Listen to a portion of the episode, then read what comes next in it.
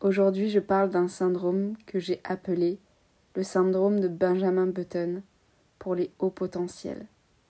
Un syndrome qui nous fait naître vieux quand on est enfant et devenir jeune quand on est adulte. Samedi 3 octobre. Je m'appelle Hélène et vous êtes sur le podcast Poupée Gigogne, mon capharnaüm de bord introspectif où j'apprends à créer celle que j'ai envie d'être.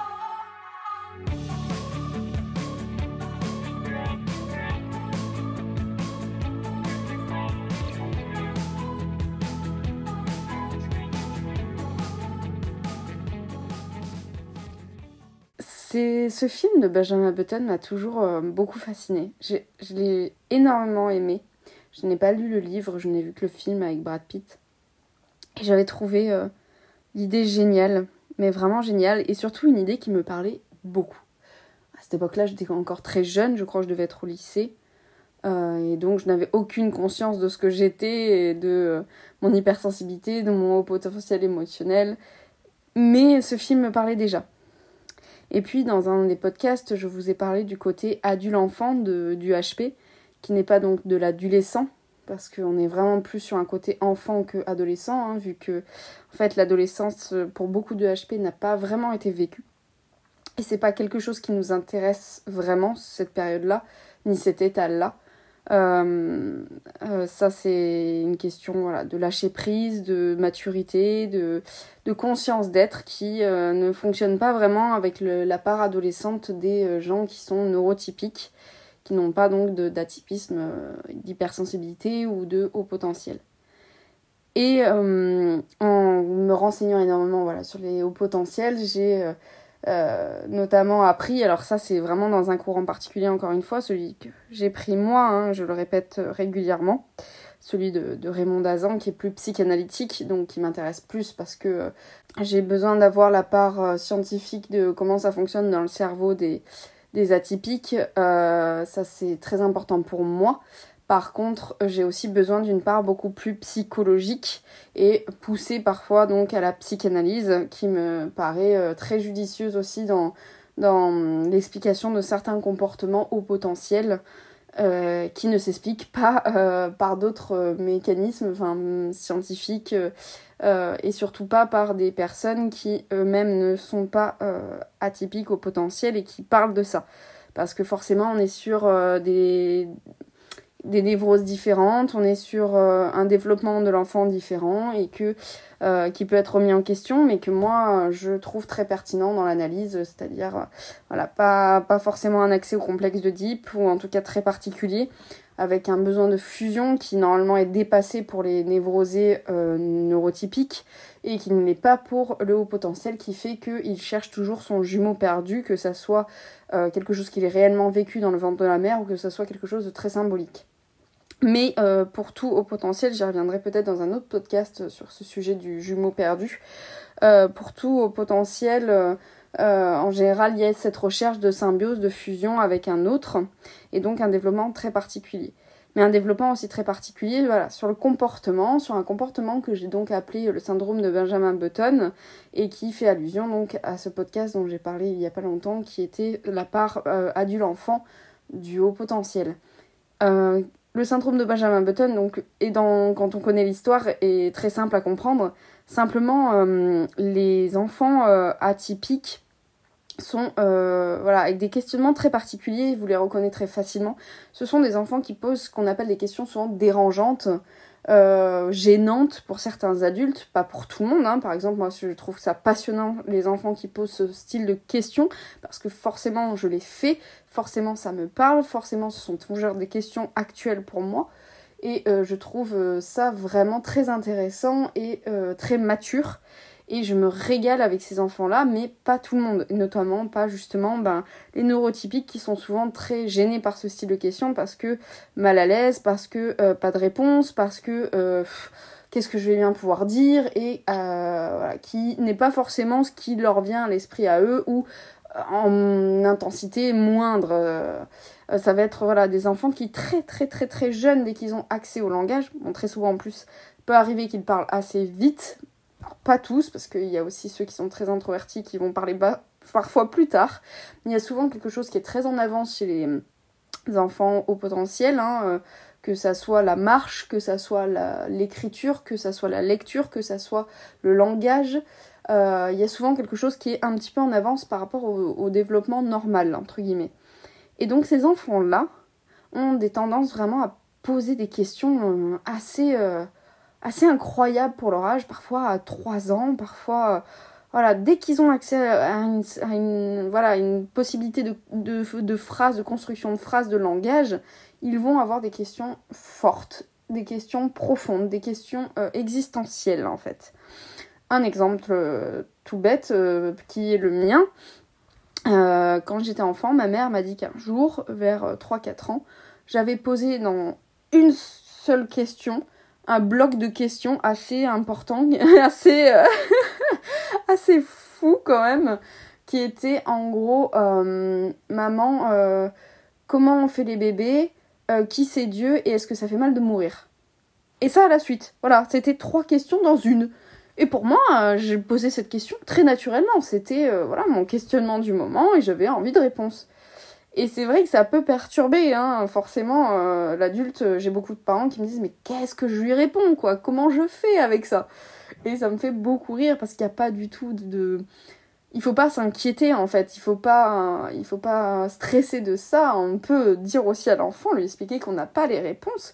Et euh, que ça fait partie aussi du mystère de la vie pour par exemple la question des enfants leur expliquer parce que ce sont des enfants qui sont euh, complètement capables de comprendre, mais tous les enfants le sont bien plus tôt que ce qu'on le croit, et les enfants ont besoin d'explications avec des mots adaptés à eux, ce qui fait que parfois pour des enfants plus atypiques, il y aura des mots peut-être un petit peu plus développés et poussés que pour les non atypiques, mais tout enfant a besoin de réponses en fait. Hum, et pour ces enfants-là, ça sera plus tôt simplement. Sera euh, voilà avec des âges plus tôt. Et euh, on peut voilà pour, pour les enfants par exemple expliquer comment ça fonctionne. Ensuite pour la mort expliquer que ce ça fait partie des mystères de la vie.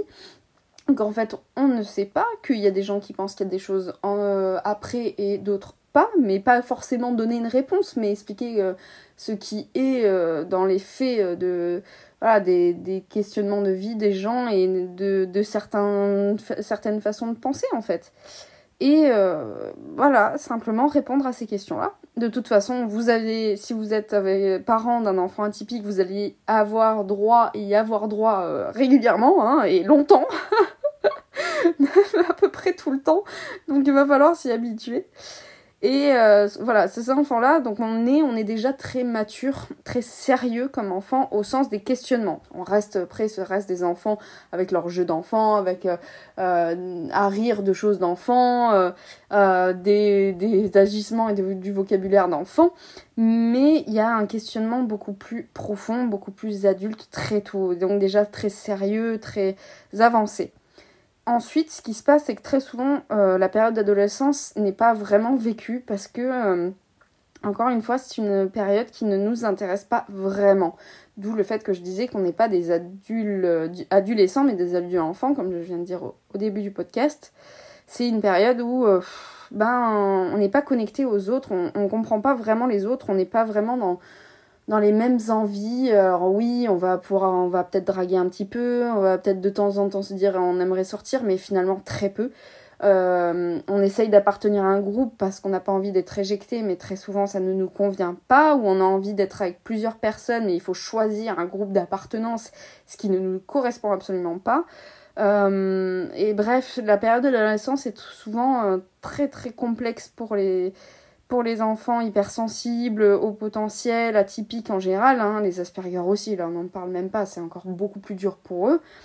Euh, parce que c'est pas, on n'est pas dans les mêmes envies, on n'est pas dans les envies de boîte, on n'a pas dans l'envie de forcément euh, euh, se prendre des cuites, on n'a pas envie de tester forcément les dérives, ou alors certains le font parce qu'ils ont besoin d'appartenir à un groupe ou de, lâcher prise avec leurs questions, ils le font, mais pas pour les bonnes raisons, enfin pas pour, pour vivre leur adolescence, mais plutôt pour se sentir appartenir à un groupe parce qu'ils se sentent différents, ou pour arrêter les ruminations mentales et donc pour cesser d'être eux-mêmes. Donc ce sont pour des raisons euh, beaucoup plus douloureuses en fait. Mais la plupart du temps, l'adolescence n'est pas vécue. C'est ou très très euh, en surface en fait. ce, qui peut ce qui peut inquiéter, par exemple, la sphère de la psychologie, parce qu'on dit souvent qu'une crise d'adolescence non vécue se retrouvera plus tard. Oui, possiblement. Après, moi, je ne pense pas que ce soit en crise d'adolescence. Je vais y venir pour les, en tout cas pour les hauts potentiels, encore une fois, je reste sur cette sphère-là. Hein, pour un névrosé euh, euh, euh, neurotypique, oui, possiblement, en effet, ça peut se rejouer très souvent à une crise de la quarantaine, de la cinquantaine et faire exploser une famille. Je ne suis pas forcément d'accord pour les hauts potentiels. Je pense que ça ne va pas se jouer sur ce genre de crise-là, en tout cas pas sur une crise non plus de remise en question de vie, de famille, de choses comme ça, de euh, style je n'ai pas vécu assez, je n'ai pas fait ceci. Non, je ne crois pas. Euh, même je suis quasiment persuadée que non.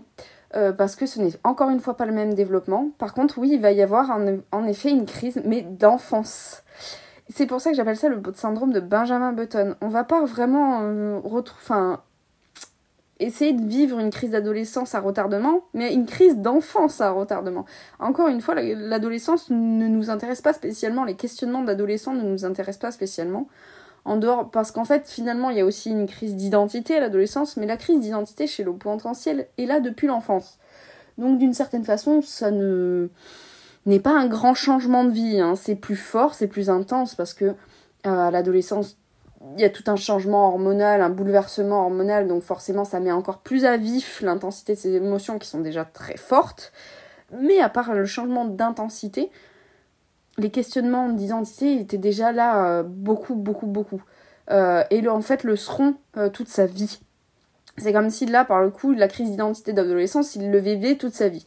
Donc bon, après toutes ces envies de sortir en boîte, de faire euh, d'être dans les groupes, à faire la fête, à, euh, aller tester ses limites, c'est pas le truc du haut, potentiel du, de l'hypersensible. Ça l'ennuie, c'est pas du tout un truc qui l'intéresse en effet en général.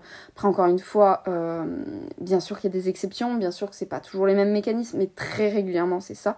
Et donc finalement il va pas forcément avoir envie d'aller les vivre plus tard, parce que c'est pas son truc. Par contre, en effet, petit à petit, quand euh, un, atypique finit par se s'accepter de plus en plus comme il est, de comprendre qui il est, d'avoir des mots à mettre sur ce qu'il est, il va commencer à lâcher de plus en plus prise justement sur son côté très sérieux, sur son côté très mature, et s'autoriser une régression infantile beaucoup plus grande, c'est-à-dire qu'il va beaucoup plus renouer avec sa part d'enfant et la lâcher, la laisser être, parce qu'en fait, c'est une part vraiment d'enfant qu'il a en lui et pas d'adolescent. C'est-à-dire sur des choses vraiment euh, beaucoup plus euh, infantiles, infantiles, pardon, que sur des choses beaucoup plus infantiles que euh, adolescentes. Et oui, ça, il va se permettre, voilà, d'aller renouer avec l'art, remettre les mains dans la boue, dans la poterie, faire du dessin, se tâcher partout, aller peut-être voilà, euh, régresser dans un parc d'attractions, ce genre de choses euh, beaucoup plus euh, enfant et rire comme un enfant. Vous allez retrouver des hauts potentiels qui ont vraiment ce rire profondément vrai d'enfant en fait. Et si vous entendez un atypique rigoler comme ça, c'est qu'il est vraiment dans sa part d'enfant, il a renoué avec et c'est une très bonne chose. Et plus en effet il mature, très souvent il devient mature, adultes, on voit souvent des adultes au potentiel qui euh, lâchent prise de plus en plus, parfois vers la quarantaine, vers la cinquantaine, qui s'autorisent à être euh, plus dans leur euh, délire, dans, dans un vrai... en étant vraiment eux-mêmes, en lâchant les masques en fait, et en s'autorisant à, dire ce qu'ils pensent, à, laisser être leurs leur pensées folles, à ne plus retenir ce qu'ils ont retenu depuis tant de temps, et à être moins sérieux quelquefois, avoir plus de folie en fait et euh, à aller euh, lâcher prise dans le fait de laisser parfois la vie les surprendre alors qu'on on a tendance à beaucoup contrôler les choses. Et, euh, et c'est vraiment ça, cette régression du, du, syndrome de Benjamin Button chez les hauts potentiels émotionnels. C'est, et intellectuel quand ils lâchent, évidemment, je parle de tous les hauts potentiels et les hypersensibles, c'est de laisser être leur part d'adulte et leur part d'enfant en même temps. Euh, on dit euh, quelquefois aussi qu'il y a voilà, la part mère, la part père, la part euh, enfant, la part homme et femme, qu'on est 50% homme, 50% femme, et qu'on a le côté patriarche et le côté maternel, et qu'on est en, fait toutes ces personnalités-là en même temps, et c'est quand on les laisse être qu'on peut lâcher prise. Vraiment, vraiment, vraiment. Mais si on écoute bien, il n'y a pas. On ne parle pas de la part d'adolescence. Et pour l'instant, alors moi je dis que je fais euh, en effet un peu une crise d'adolescence à retardement, mais c'est faux, je fais une crise d'enfance à retardement. D'un enfant un petit peu rebelle, par contre de rébellion un petit peu, mais euh, d'un enfant juste rebelle, pas vraiment un adolescent euh, pur et dur. C'est juste que je lâche prise de plus en plus et j'ai de la chance de le faire assez tôt pour, un une haut potentiel. On est plus plutôt sur la quarantaine en général où ça se s'ouvre. Donc moi je me souviens que la personne justement qui m'a détecté au potentiel m'avait dit mais punaise vous êtes jeune c'est bien J'étais là, ah bon? Pour moi, c'était déjà long, quoi, avant d'avoir réussi à commencer, parce que je commence à peine à lâcher prise. Parce qu'il y a encore beaucoup de chemin, de toute façon, vu qu'un haut potentiel doute et un hypersensible doute tout le temps. C'est le doute qui nous anime tout le temps. Et ben forcément, le chemin, il est toute une vie, hein, parce que le doute ne se lève pas comme ça. Voilà pour ce syndrome euh, dont j'avais envie de parler aujourd'hui et que j'ai euh, appelé le syndrome de Benjamin Button parce que je trouve que c'est vraiment ça. Vraiment, vraiment ça pour nous et euh, je trouvais que ça correspondait exactement à notre fonctionnement et notre, comment dire, notre développement personnel en tant que, que atypique et qui est différent vraiment des neurotypiques justement où on leur dit que en gros il faut aller vers la maturité, vers le côté adulte, alors que en fait nous bah ça va, le côté adulte on l'a eu en fait enfant, on était des adultes enfants, donc ben désormais euh, ça fait du bien aussi maintenant d'être des enfants en devenant adultes, de lâcher cette part-là vu qu'on a été très mature très tôt. Il faut réussir justement à lâcher un peu prise et euh, être plus dans le jeu, être plus dans le, les folies et s'autoriser à être soi en, en vivant une jeunesse ben, à retardement en fait, à l'inverse des autres. C'est pour ça qu'en fait les, hum, psychothérapies classiques qui sont faites pour les neurotypiques ne fonctionneront pas parce qu'on va être sur une recherche de, développement de mécanismes euh, qui sont adaptés aux euh, neurotypiques mais pas à nous parce qu'on n'a pas le même. Donc forcément je dis souvent un thérapeute qui n'est pas euh, lui-même atypique ça va être compliqué pour euh, avancer pour vous en tant qu'atypique parce que vous allez soit vous ennuyer, soit pas être compris et on va vous faire vous développer pas dans le sens que vous devriez vous développer vu qu'on n'avons pas le même donc ça ne se prend pas de la même façon.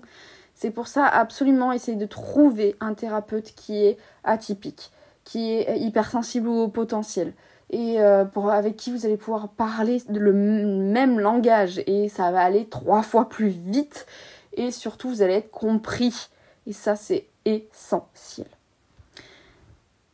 Alors, j'avais bien envie de le faire celui-là. Euh, je suis contente d'avoir pu euh, parler de ce syndrome que j'aime beaucoup. J'espère que ça vous aura parlé, que ça aura pu euh, vous donner des clés sur vous. Et puis, ben, comme d'habitude, Hélène, prends bien soin de toi, surtout, mais surtout, surtout, prends bien soin des autres. Et je te dis à un prochain podcast. Je vous dis à un prochain podcast et soyez vous-même. Renouez avec votre part d'enfant. Vraiment, vraiment, vous allez voir, ça va vous changer la vie profondément. Je vous dis à très bientôt.